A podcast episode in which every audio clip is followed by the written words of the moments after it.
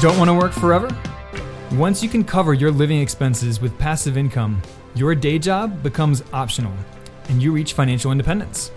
You then have complete control over your time, your money, and your life in general. Spark Rental founders Deni Supplee and Brian Davis, me, are here to help you build rental income, ditch your day job, and do what matters most to you.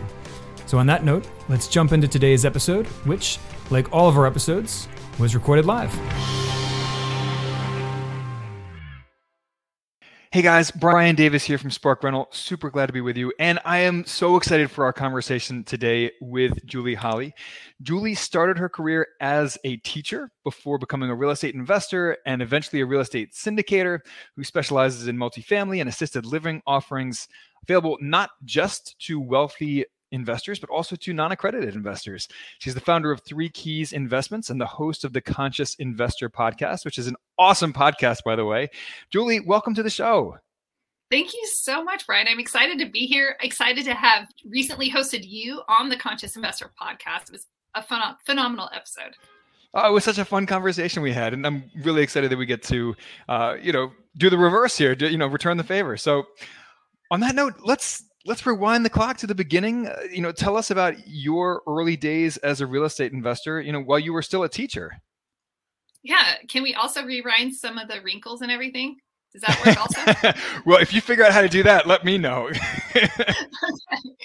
All right. Non-invasive. You can no downtime, non-invasive, rewind the clock. No kidding. There you go. Um, you know when we go back into the the part where i was a teacher i, I graduated college and had a license at the tender age of 22 which is a nice. really early early age to be really like launching your career these days. Um, of course that was some decades ago. But in that process i also you know purchased my first home. It was amazing. My dad and grandpa were in real estate so i'm third generation and my dad kept telling me, he's like, you got to ride that equity elevator on up. You got to get in. You got to get your first house. And the market was hot, but I was able to get in. And unfortunately, I ended up finding myself making a mortgage payment on my own. Um, I had a situation with a relationship, and next thing you know, I'm like, oh, well, I guess I'm making a mortgage payment on a little teacher salary on my own. And that was not very comfortable. So I decided, what any smart logical person who would like an extra five dollars to go out with would do. Hey i've got an extra room. Let me rent it out. Now we call that house hacking right? Like we there are lots of different iterations on how house hacking works but i'm like wow cool we have a name for it. Um, and so i started into you know the whole investing in that capacity.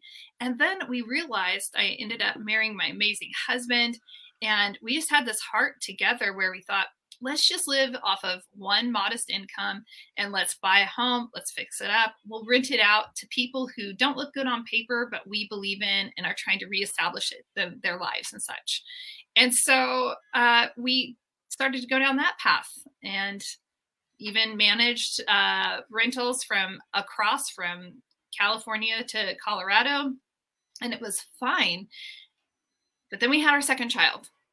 And I always say that I'm like, and then there's child number two and you start to still feel a little more more vulnerable. We had gone through the 08 crash, and uh, my husband was in full time real estate sales at the time, and still is, has a brokerage of his own and such.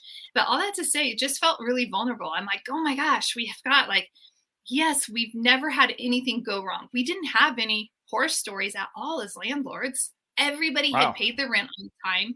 I had uh, great relationships with our residents. I always called and was proactive and like, hey, you know, every six months, hey, does anything need attention? Are there any drips, any of this? So, I mean, we were on top of it. We had reserves. And yet I had that full awareness of if one thing goes wrong, it can completely annihilate all of our income for the entire year. I mean, if you're making three to six thousand dollars in income a year, and you have an incident with the HVAC or a fence goes down or fill in the blank with a lot of things that can just totally um, destroy that, income. And so I thought, oh, I had it, I've had it happen. Okay, right? You got the stories. It's like, I just don't know that I feel comfortable with this. And we've got these two little people. Like all that to say, we ended up selling and we thought we were timing the market right. That's a whole nother conversation because now I don't even time any market. and so we're like, okay, great, cool. We're selling at the top of the market. And we put that money aside. And I had gone back into education once again. And I am just like, oh my gosh, this money is sitting in the bank and it's not doing anything. We need to invest. And that's when I found and discovered syndication. My husband said, Hey, why don't you just research things? Why don't you, you know, kind of figure out what you think the next best investment would be for us? And in that process, I was ingesting copious amounts of BiggerPockets. And I have a faith testimony and I have a real estate testimony. And there was driving to the gym at ODark 30 on my real estate quest, listening to BiggerPockets. And the first woman I ever hear, Monick Halm, comes on and she talks about house hacking and she talks about apartment syndication and everything came together. You know, my love of people, my heart to educate, my love of real estate. And since that moment, everything has just been fused together. My love of real estate and education and people is just all one. And now I'm just completely sold out, full time, um, you know, commercial real estate investor. Well, there is so much in that story that resonates with me. I mean, first of all, the love of real estate investing, the love of education, love of people, that is exactly what brought my partner Deni and me to this space. I mean, this is is what we do. you know, all day every day, week in, week out, you know, education, real estate investing, building passive income, working towards financial independence love it. Uh, and you know so much of your story i feel like could have just been ripped right out of my own story. You know i brought it i had a housemate I've really had a housemate since forever you know uh, you know eventually leading to my wife being my my last hopefully my last ever housemate. Um, but yeah i mean my wife and i aim to live on one income as well and, and save and invest the rest. Uh, i don't know if you're still doing that but uh, it's a great goal for people who can do it. And um, you brought up timing the market. I think on your podcast, I think I went on a whole rant about why not to time the market. Um, oh, I think we did, and I set you up for that one also. I'm like, oh, Brian, what do you think about? You know, like it was fun. totally teed me up for it. Uh, so, did I hear you correctly that you took some time off of your career uh, when you first had children? I did, yeah. So we were in, um, I you know was in education. I actually dipped out of education and went into real estate sales myself. Totally okay. crushed it, and realized it wasn't really the best fit for me. I loved the checks that I was getting. I'm like, I've never seen like these. I have never seen a comma like that. Like I've never seen this many digits on a check with my name on it. I'm a, I was an educator. I'm like, we're used to getting paid pennies. I'm like, wow, like that's a huge. That's you know like almost half of what I'd make as a teacher in a year. You know, it's like crazy experience. But you know, but this is before the crash, and there was a lot of unethical things. And I was starting to turn into somebody I not I wasn't turning unethical. I just was turning into a cranky person. There are some other words that people use for women who are kind of cranky that I won't use here, but I just felt like I was starting to go that direction and I was like, that's not who I want to be. And I was really young and I didn't have the infrastructure around me. We didn't have access to YouTube and podcasts the way we do now or mastermind groups. And so I just I made that choice to go back into education. And honestly, it was a great choice because I chose me. And I love that I was willing to go down the path and choose myself in choosing to go into real estate sales and i again chose like what's best like for who i want to be as a human okay i can make less money money and i that's where i realized like money's great but it's just a resource and it's really about who who are we who are created to be what's our contribution in the world versus how much money can i accumulate and acquire and how much fun can i have Well, so my wife is an educator as well, so I'm familiar with the the small paychecks that educators earn. Uh, that being said, my wife, as an international educator, does get some amazing benefits on top of the the smaller salary. So, you know, can't complain too much. But uh, no, I, I love that you first of all that you knew yourself well enough to to make that shift because a, a lot of people they get the golden handcuff, right? You know, they they say, well, you know, I don't love you know this work that I'm doing, but the money is so good that maybe I'll just I'll make it work. Um, but you were able to to tie your love of education back to your passion for real estate as well. Uh, so I love that you you found that third way, right? Uh, you know, yes. that it wasn't either or. Uh, there's always, or maybe not always, but there's almost always a third, a third way, right? Oh no, I think there always is. There, there are always multiple options. They might not be our favorite options, but there are usually other ways that we can, you know, MacGyver life, if you will. I totally agree, and you know that's that's a theme that I try to bring up again and again is intentional living. You know, lifestyle design. You know, whatever you want to call it, but just bringing that intentionality to everything in your life, from your work to your family life, your social life, your extracurricular activities. You know, down to where you live. You know, city level, country level. I mean, that's that's why I'm here in Peru, right?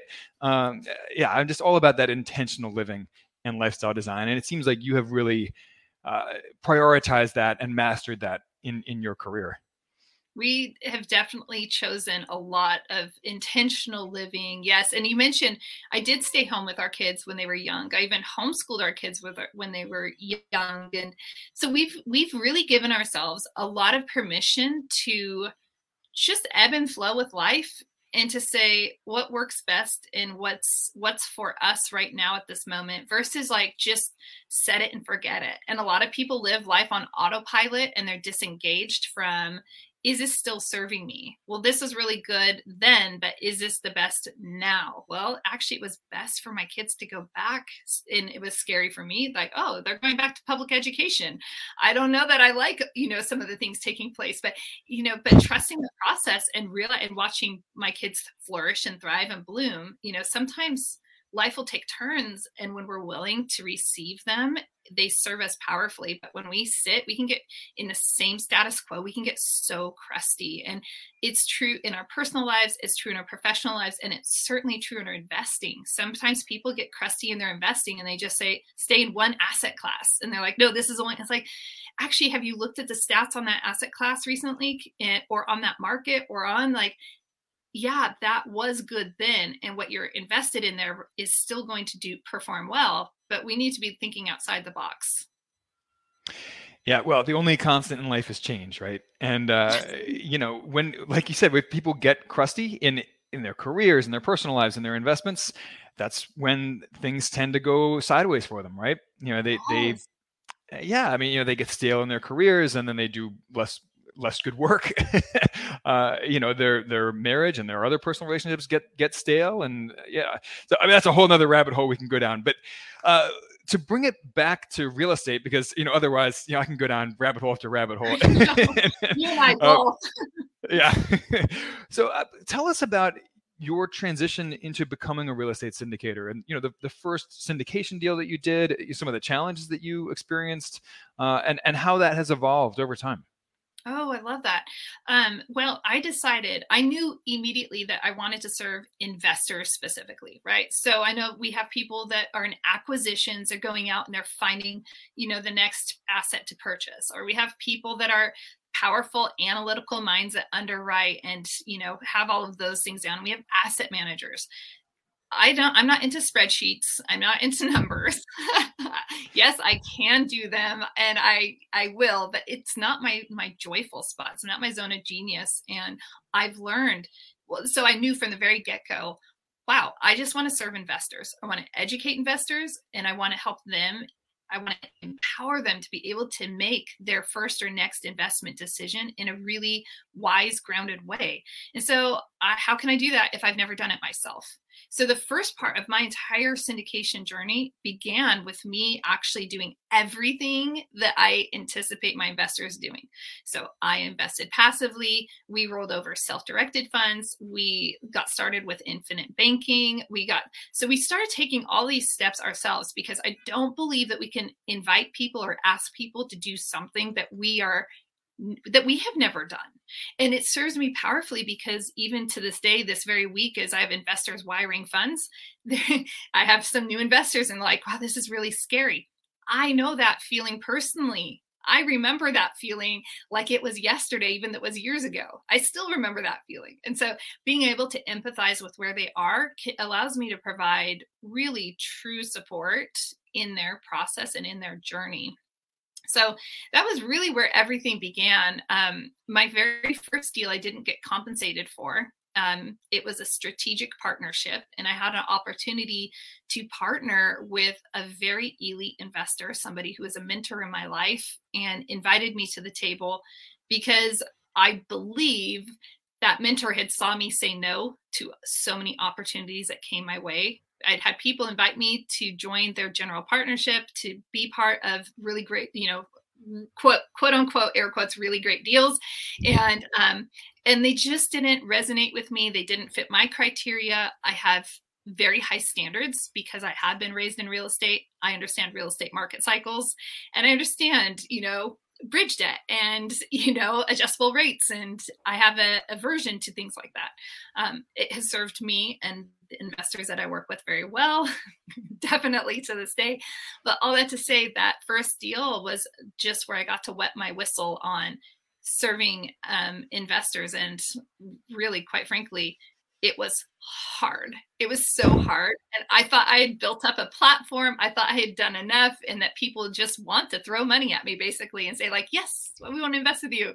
And it didn't happen that way. And and now it's a very different landscape, but it was so good. It was so painful and so um, difficult to have that what I would call like it wasn't a failure. It was just it felt like such a setback at the moment, but it was also part of what forged my understanding like okay well how do i need to really be earning? We earn trust with people right? So how do we earn trust? Well we have to build a relationship. And then when we have a relationship we establish trust. And through that we can have influence in people's lives and now we can support them in more powerful ways. And so all of that first experience really taught me so much that was important to where i am today which is will be I don't know, almost a, like if people care about units, I don't care about units. I'm like, see, I can't even tell you like how many do we have right now, you know, but we'll be over the 500 threshold easy, you know, when we close next month. And so it's, that's exciting, but it doesn't, I mean, like you and I know it's just a number. And so like, it really doesn't matter. Like, are the assets performing? So all of our deals are performing and they're strong. And it's like, okay, great we're doing what we said we were going to do. Well, I I love that you intentionally went out and tried to walk through all of the steps that your investors would be taking themselves um, to to prepare yourself to work with those people on on their own terms and to be able to speak from a place of personal experience. Um, you know, especially you know some. So I I have invested as a as an LP, of course, you know, before we started our investment club, and I invest personally as an LP myself in every one of the deals we do in our investment club. Uh, but I haven't gone as far as like opening up a self-directed IRA, for example, even though we do, you know, some of our members do invest through self-directed IRAs. I have not done infinite banking. Um, yeah, I just infinite banking. I, have heard so many mixed uh, things on that but again, that's a rabbit hole we don't need to go down to right that's this moment. Rabbit hole. yeah. Um, but you know, I think you and I, when we were talking uh, on your podcast, we are talking about the idea of tripping forward and how you know even some of the the hurdles that aren't home runs, right? Uh, not to mix my metaphors there, but um, you know those those challenges.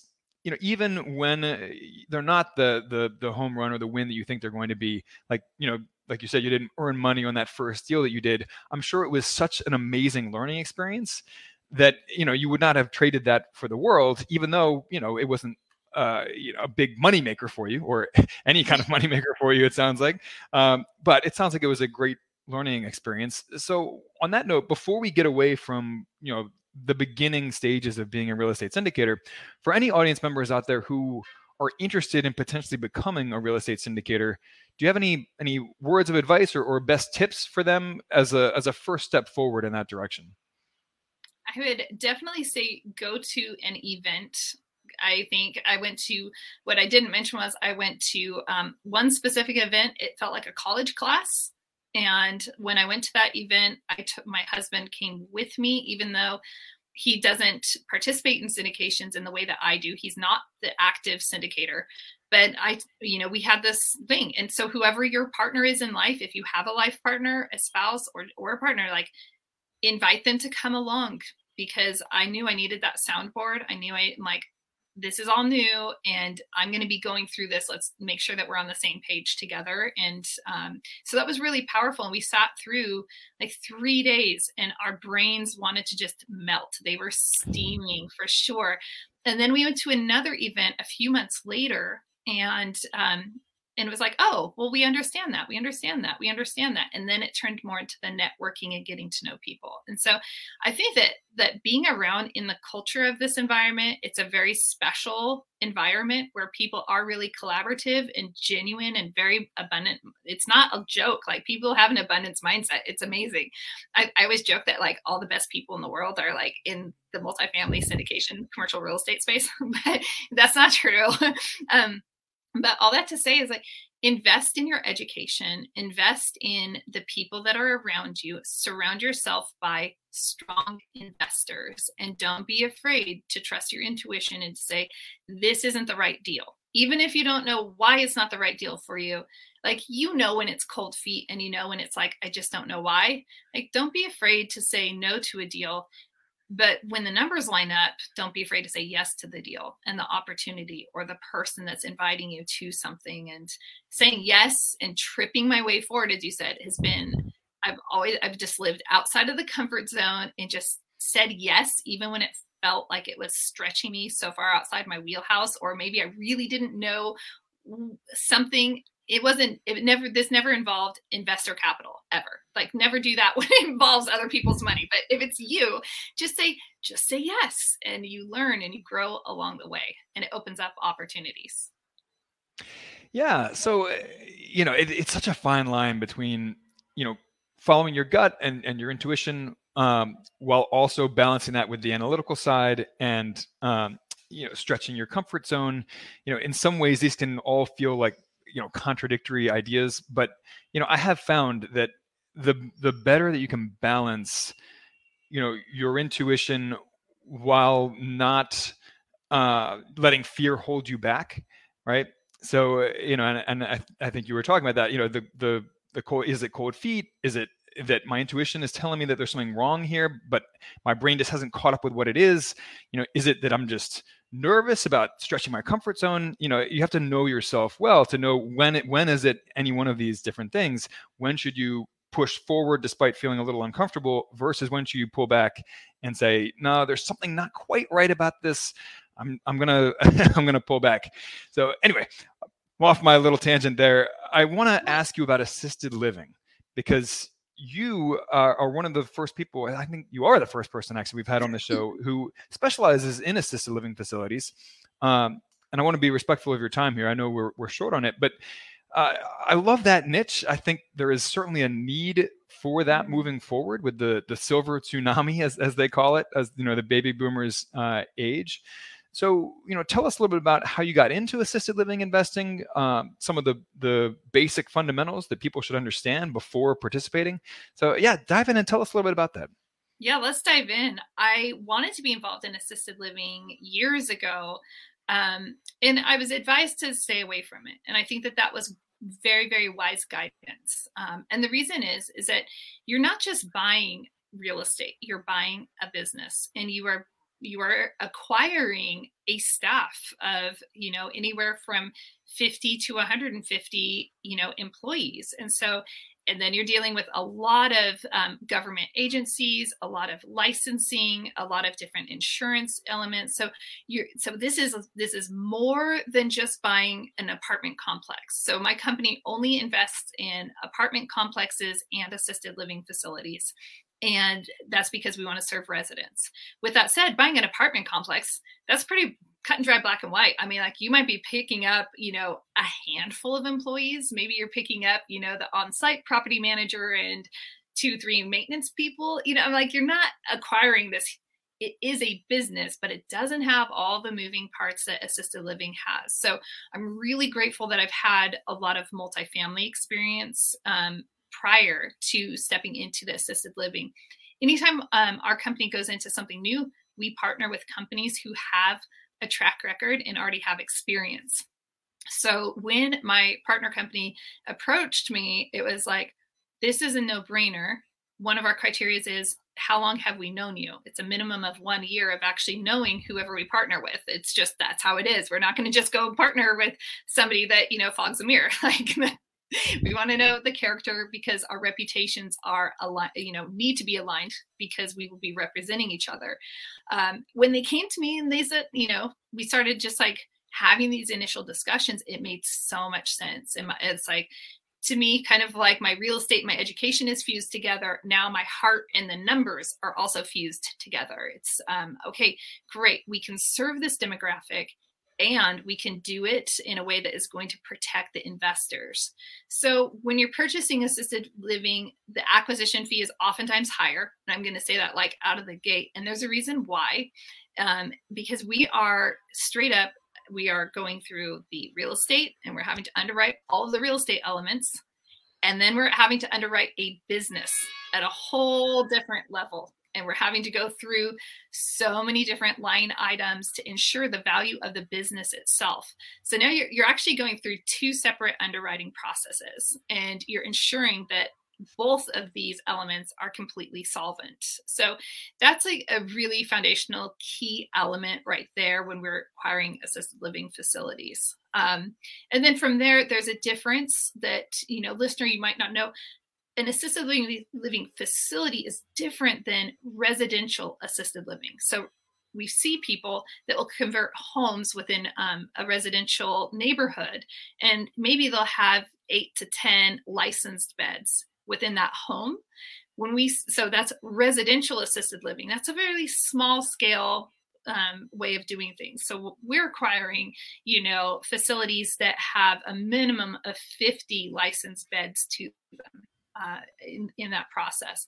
And now you have economies of scale. You have, you know, the ability to have an on-site activities director. You know, you have enough bandwidth then to, you know, you have your RN that is always there, ready, steady, constant. You have your activities director. You have, you know, your constant, consistent chef and cook, and um, those uh, those key pieces become a lot easier, in my opinion, to navigate. I'll come up for air right there. no, that, that makes total sense. And I love the business model. I think there is going to be a huge demand for this in the in the decades to come. Um, and already, I mean, there, there's as, as, you well know, uh, far better than I do. There, there's already a huge demand for this, and that demand will only grow as the baby boomer boomer generation continues to age. Um, so, Julie, how can people connect with you? You know, if, if any audience members are interested in Three Keys Investments uh, or your podcast, you know, what, what's the best way for people to learn more about you, learn what you're doing, connect with you?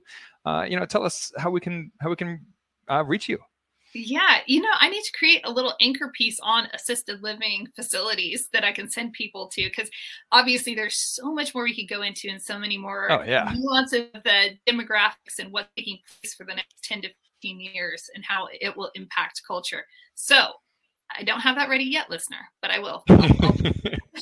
In the meantime, um, two ways to connect. If, if you want to connect personally, I love connecting with people and having conversations. Brian and I are not just voices here. We actually like talking to you. You're important to us. So, you know, um, I'd love for you to connect. You can go to julieholly.com just my first and last name and um, schedule time to have a conversation. You know, I'd love to hear about what people are doing on their investing journey and you know sometimes i can support them or point them in a different in a direction that is going to empower you to take your first or next step uh, and then check out the conscious investor podcast if you go to episode 365a it's all serving passive investors and walks through a lot of the you know basic points of the syndication model no, that's perfect. And can I tell you how jealous I am that you have a domain name of your own name? As someone with the most boring name alive, Brian Davis, there's no way that I was ever going to get briandavis.com. You might just keep, okay, mine wasn't available. I used to um, be a writer and like, uh, it wasn't available, wasn't available. And I'd always check because all my other writing friends who were published had their domain. And I would just check regularly and guess what? It came up. It came up, and so I was wow. able to snag it. So just keep checking. Don't give up. as as a funny aside, there's a Facebook group called Brian Davis will take over the world and it's only of brian davis's so people who have never met each other but just happen to share the same name and there were like 400 guys in there like 400 some brian what? davises and they were like actually close like i mean one, one of them died and they were all like putting these tearful remembrances up and stuff i mean it was nuts. so endearing I know, right? What? Like, and I think they even did like in-person meetups sometimes like anyway Wait, let's just add to this little fun banter real fast i'm in the first name last name club so my first name and my last name are both my last name is actually a first name also so there's right. i've met gentlemen and women who are in the first name last name club so well, that's awesome. I love that. I am I'm not in that club, but uh but now you're, you're maybe kind of jealous. club. I mean, that's that's the club to be in. well, Julie, thank you so much for coming on today. Thank you for your time. This was such a fun conversation, and I know that the audience members will get a ton out of this, and especially, you know, get an interest in assisted living investing that you guys are doing. It's fascinating. Uh, thanks again. Yeah, thank you. I appreciate the time. Absolutely. Well, guys, we will catch you next Tuesday at the same time, 2 p.m. Eastern, 11 a.m. Pacific. Reach out, Brian Davis at Spark or Brian at sparkrental.com uh, or support at sparkrental.com. And please don't forget to rate, review the podcast on iTunes or wherever you listen. We super appreciate it. All right, guys, catch you next time. Bye now. Did you know we offer a free eight video course on how to reach financial independence with real estate? It's super bingeable with each video around 10 minutes long, but packed with information. Visit sparkrental.com slash learn for instant access. And please don't forget to rate and review our podcast on iTunes, Stitcher, or wherever you listen. Thanks for joining us, and we will catch you on the flip side.